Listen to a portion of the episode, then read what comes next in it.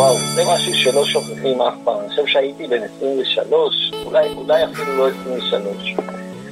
זה היה יום המורה הראשון ככה שיצא לי לחוות אה, במערכת החינוך וכמורה בישראל בכלל.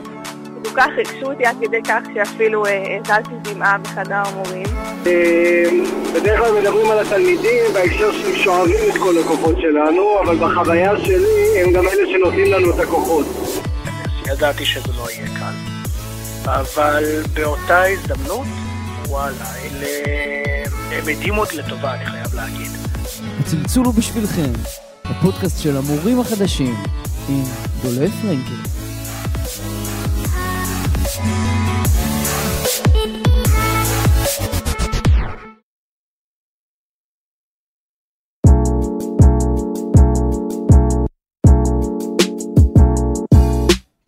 כשהחלטתי שאני רוצה להיות מורה, זה היה בשקט. הרי להגיד בקול רם שאתה רוצה להיכנס לכיתות וללמד, זה דבר די חריג במציאות בה מערכת החינוך נלחמת בשיניים על תדמיתה. אך החלום נשאר, ועם הזמן הפך למציאות. הרבה נכתב על מורים ועל המשמעות שבלהיות מורה, והכל נכון. האחריות היא גדולה, אפשרויות הן עצומות, דור העתיד הוא אכן מאתגר, והסיפוק, ובכן, הסיפוק הוא תמיד עצום. אך למרות השליחות הגדולה שמלווה בעבודה, הדרך להוראה אינה פשוטה כלל. ארבע שנות לימודים, פרוצדורות שונות ומשונות בדרך לתעודות, התמודדות עם מציאות קשה בכיתות, מערכת שלעיתים מסורבלת מדי, תלושי משכורת שהם תלושים מהמציאות, הורים שמתערבים, מורים ותיקים שמביטים עלינו, החדשים בעין ביקורתית, והרבה שאלות לגבי מקומנו בבתי הספר ובחייהם של התלמידים. אז מה זה באמת אומר להיות מורה? ואיך נראים חייהם של עובדי ההוראה החדשים? שלום מאזינים ומאזינות, אתם על הצלצול ובשבילנו, הפודקאסט למורים החדשים. בחמשת הפרקים הבאים נלמד קצת, נעשה שיעורי בית, ונבין מה זה אומר להיות מורה חדש. אני דולף פרנקל, בן 26 מפתח תקווה, משדר עליכם מספקטרום, אתר הבית של הסטודנטים לאומנויות במכללת סמינר הקיבוצים. בחרתי בחינוך כי אני מאמין, מאמין בדור הזה, מאמין שאפשר ושצריך אחרת, ומאמין בעיקר בנו, עובדי ההוראה החדשים, שיכולים להעצים ולשפר את המערכת החינוכית כאן בארץ. לאחר שלוש שנים בחינוך הבלתי פורמלי, אני שמח לצעוד כמורה לכיתות במערכת הפורמלית. ולאחר תום שנתי הראשונה כסטאז'ר, זמן מצוין להנגיש לכם את כל המידע שצברתי, ואת כל המידע שלא הבנתי ולמדתי במיוחד בשביל להעביר אותו לכם. אז קחו נשימה עמוקה, תתרווחו, אנחנו יוצאים יחד למסע, מסע בו נכיר אנשי חינוך, מומחים ועוד הרבה הרבה מסביב. לאורך כל הדרך, אגב, אתם יכולים לעצור ולהיכנס ללינקים הנחוצים באתר ספקטרום של מכללת סמינר הקיבוצים, שם סיכמנו לכם הכל בצורה מסודרת ונגישה. אז את הפרק הראשון והמרגש הזה אנחנו נקדיש לבחירה הזאת, להיות מורה. מה מצבה של מערכת החינוך שלנו? היכן עומדים עובדי ההוראה החדשים בחברה הישראלית? ועוד קצת על חינוך. אז יאללה, הצלצול בשבילנו, יצאנו לדרך. שנייה לפני שאתם רצים להירשם ללימודי הוראה מהתלהבות, או שאולי פוסלים זאת על הסף עקב כל מה שאמרו לכם החברים, מהי באמת התמונה החינוכית של המערכת שלנו? כמה בתי ספר קיימים? מהו התקציב של משרד החינוך? כמה תלמידים לומדים בישראל? כמה מהם נמצאים בכיתה אחת? וכמה עולה לנו לגדל ילד מכיתה א' ועד י"ב? ועוד הרבה עובדות חשובות יותר, וגם חשובות פחות, שיעזרו לכם להבין את המצב. כן כן, זה זמן של מספרים.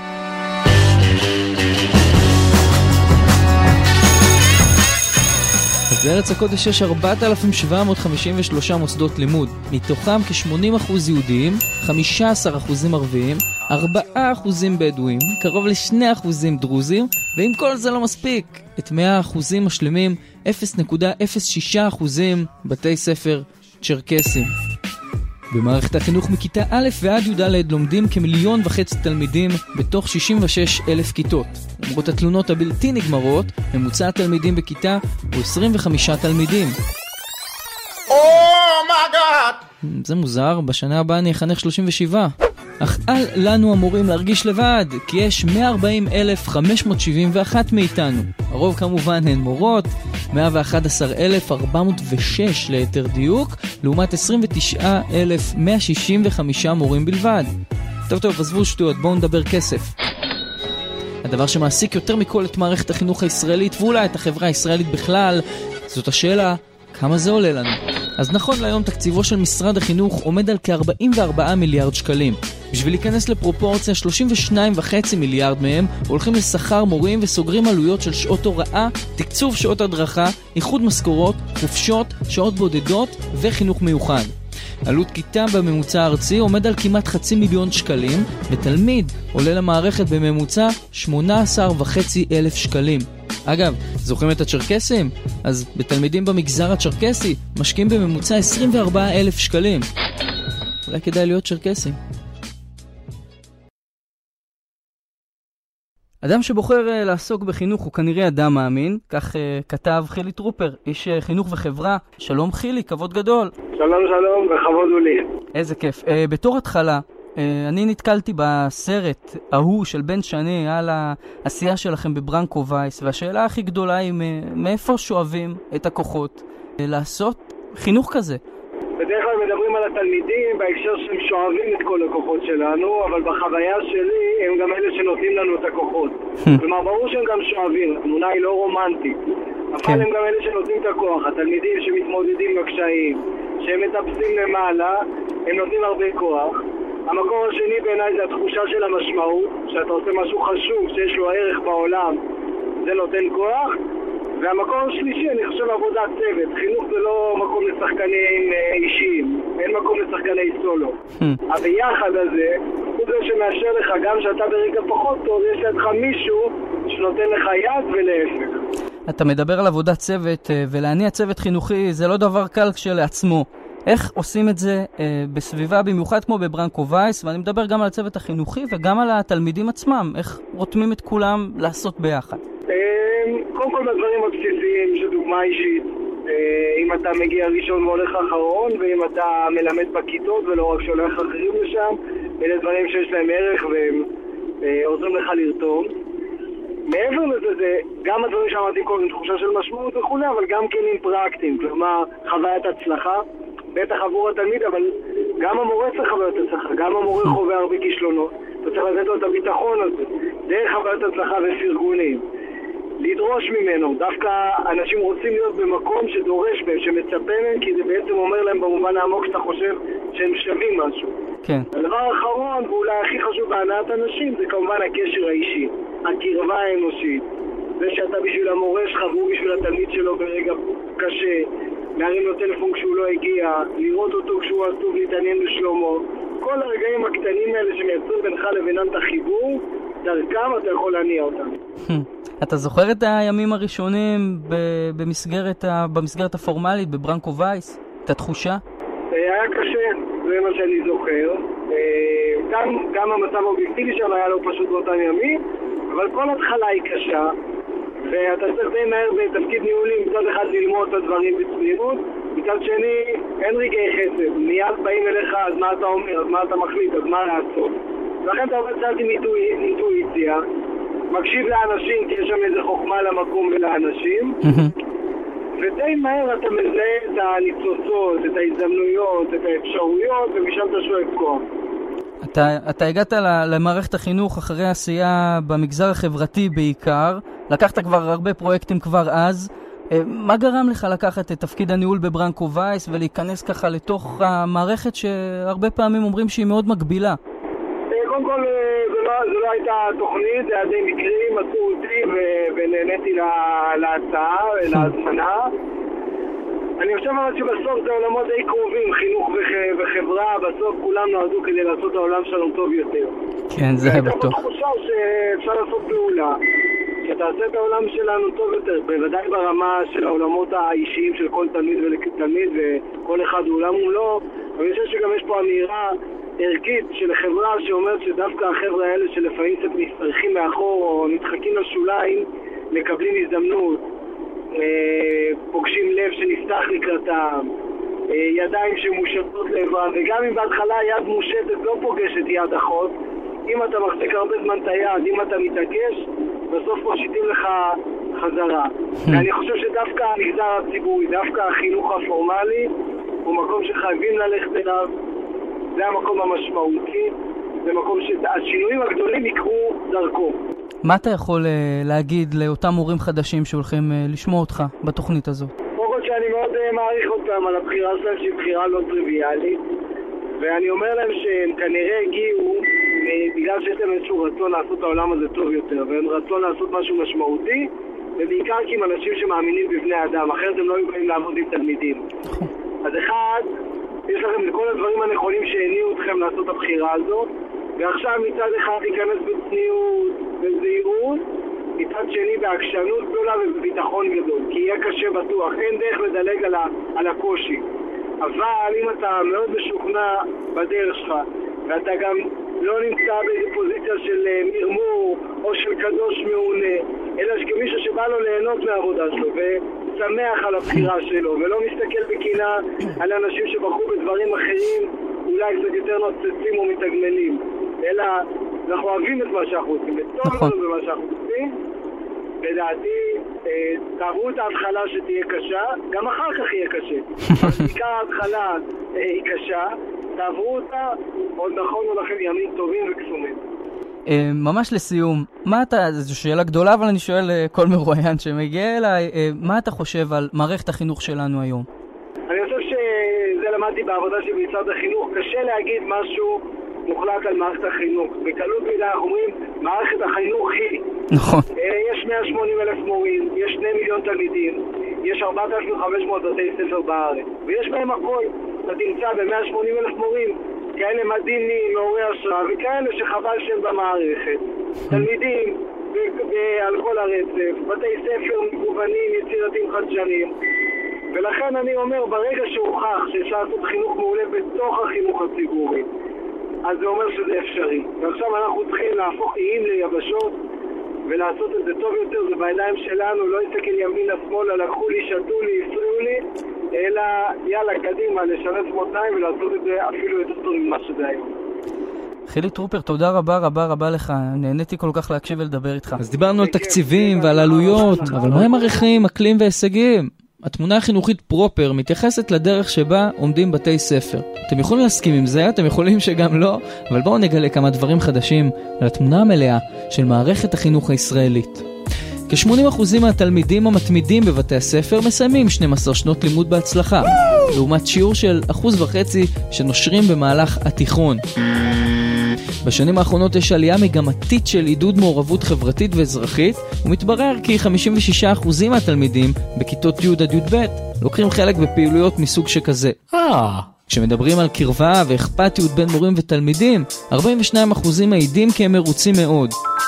ומה עם 58% שנשארו אתם שואלים? אז הם לא מרוצים גם מהנתון הזה, ובחרו שלא להגיב לנו. בצד המקצועי, 70% מהמורים מעידים כי הם שבעי רצון מעבודתם, ובמספר אחוזים דומה גם מעידים כי ישנה עבודה שיתופית של מורים בבית הספר.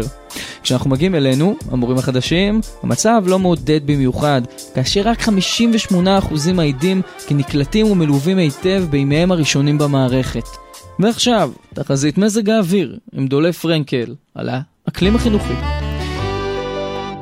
56% מסכימים כי בית הספר אכן מעודד אותם למעורבות חברתית ואזרחית, למרות שלפי התלמידים למחצית מהם אין סבלנות לפעילות חברתית כזו או אחרת. עד כאן התחזית, חזרה לאולפן, לעוד כותרות.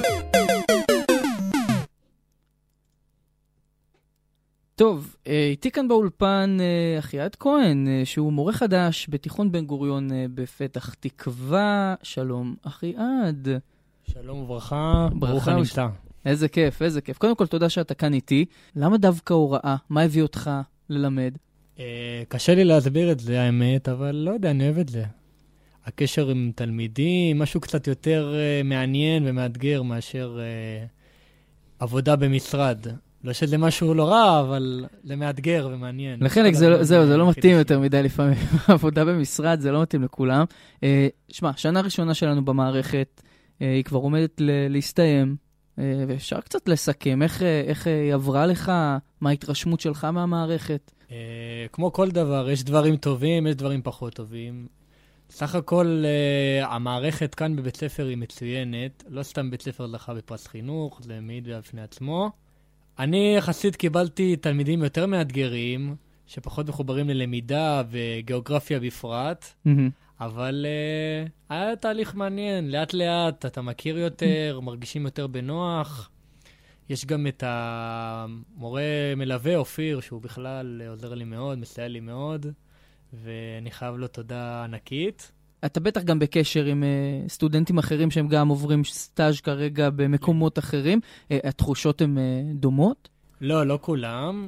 גם מבחינת uh, הליווי פה, ליווי הרבה יותר צמוד ו- ומסייע ותומך, גם אתה בטח יכול להעיד על זה. מעיד. וגם מבחינת המערכת עצמה, אתה יודע, מבחינת הטפסים, מבחינת הבירוקרטיה, שפה אתה יודע בדיוק מה צריך לעשות. לפעמים מגיע מורה חדש ולא יודעים, גם המורה מלווה לא יודע. כן, וכאן, נכון. אתה יודע הכל מאלף עד תף, מה צריך לעשות, ואתה מרגיש יותר, הרבה יותר בנוח. תאר לי את הרגע הראשון הזה שאתה נכנס לכיתה, פעם ראשונה. וואו, זה היה... זה, אני נזכר, זה מין כזה, משהו, מין סרט, אה, סצנה מסרט, משהו כזה. נכנס כזה, כולם מסתכלים ככה, לא מבינים איפה נחתי. אה, ועוד כזה, המשפט הראשון שלי היה, טוב, אתם יודעים שזה הכיתה הראשונה שאני... השיעור הראשון והכיתה הראשונה שיוצא לי השנה או בכלל, וככה זה הפתיע אותם. איך, איך התלמידים הגיבו באמת למשפט הזה? בהפתעה, בהפתעה, די בהשתאות, הפתעה. אה, לא יודע, אולי, אולי אני יחסית גם קרוב לגילם, אז אולי זה קצת מוזר להם. ככה מורה יחסית צעיר, פתאום בא, בא אליהם אה, יחסית למספר גדול של שעות, כי זה מגמה. אבל אה, בסדר, בהתחלה זה, שיעור ראשון היה די נחמד, ולאט לאט, אתה יודע. אה, יש עליות קשיים, וירידות. יש עליות וירידות. זה בסדר, זה תלמידים, אני לא כועס עליהם. לא, אין מה, הכל בסדר. אה, מה אתה לוקח איתך מהשנה הזאת? שצריך, אה, טוב, בשנה הראשונה זה קשה, להשתדל איזוש, להעמיד איזושהי דרך שיהיה לך. להיות אתה קודם כל, זה הכי חשוב. בדרכך ייחודית, ולעשות לך איזושהי דרך, איזה שהם כללים שאתה רוצה. כל מורה יש לו את הכללים שלו בכיתה והדרך שלו. לפתח איזושהי דרך, איזשהו מתווה, שככה גם התלמידים ואתה מכירים אותך, וככה אפשר להתקדם הלאה. אבל בשנה הראשונה, אתה יודע, אתה כמו כזה שוחה בים הגדול, מחפש לך את, ה... את את הדרך שלך. הדרך שלך. מנסה דבר אחד, פחות עובד, מנסה את הדבר השני כן, טוב, זה גם הרבה ניסוי וטעייה, כאילו, אנחנו הרבה פעמים מתכננים משהו, מגיעים לכיתה, וזה שונה כן. לגמרי. כן. אה, מהו הרגע הכי מרגש שהיה לך השנה? לא, לא הייתי באותו יום בבית ספר, וכזה, תלמידים ציירו לי איזשהו ציור כזה. די. כן. מה, כזה שחזרת אז הם הביאו לך אותו, או ששלחו לך? שלחו לי, זה היה די נחמד. מה דעתך על ההכנה אה, לכניסה לעולם ההוראה? האם היא מספקת, טובה? היא מספקת, לפי דעתי, מהבחינה המקצועית, של איך להעביר את השיעור באופן אה, כזה או אחר, להתנסות, אבל באופן של המשמעת והצבת הגבולות, פחות. טוב, הוא לא יודע כמה המכללות די מוגבלות בזה, אבל תמיד כשאתה נכנס בעבודה מעשית, בטח אתה מכיר שהמורה המלווה הוא זה שדואג לך לכל ה... נכון. הוא דואג לעניין המשמעתי, וככה אתה פחות מתמודד. וככה כשאתה בא לכיתה ואתה מורה חדש, אז יותר קשה לך, וגם לפעמים יודעים את זה, אז מנסים אותך פה ושם. אז אם אפשר יהיה יותר בקטע הזה להדגיש, אז אה, אולי זה יהיה כדאי, אבל... טוב, תראה, אה, אנחנו עוד מעט כבר ותיקים. אז מה אתה היית מעביר, איזה מסר היית מעביר למורים החדשים שעומדים להתנסות מהשנה הבאה? נראה לי המסר הכי חשוב זה שתבואו באהבה למקצוע. שאתם אוהבים את המקצוע, זה מקצוע לאדם שאוהב אותו לפי דעתי. כלומר, מי שלא אוהב הוא ייש- יישאר מעט שנים, אבל אם אתה באמת אוהב, אתה יכול להישאר להרבה שנים.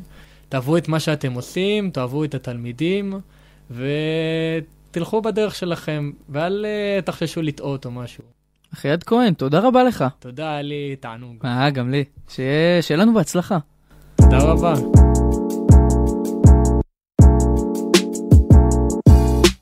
הרבה נכתב על תפקיד החינוך בהבניית עולמנו. ללא שום ספק, לחינוך מבית ומחוץ יש השפעה רחבה הרבה יותר מפיתוח אינדיבידואלים, אלא בפיתוח ממשי ושינוי של חברה. לצד המשמעות הגדולה והשליחות, מצבו של מקצוע ההוראה בארץ די מדאיג. הביקורות גואות, המשכורות עודן נמוכות, ורבים בורחים בתחילת הדרך.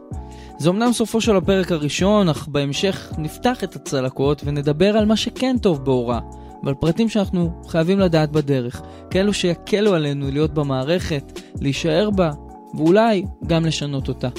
תודה לכל מי שלקח חלק בתוכנית, אם אתם רוצים להרחיב על הנושאים עליהם דיברנו כאן, היכנסו לספקטרום, אתר הבית של הסטודנטים מהחוג לתקשורת במכללת סמינר הקיבוצים. שם תוכלו גם ליהנות מסיכומים וגם לפנות אלינו בכל שאלה שיש על לבכם. נשמח להקשיב ולעזור ככל שניתן. בפרק הבא נדבר על שנת הסטאז' וכל מה שמתלווה לסיפור המסובך הזה. אבל עד אז, שיהיה לכם יום נפלא, כאן דולף פרנקל, ותזכרו, הצלצול הוא בשבילנו.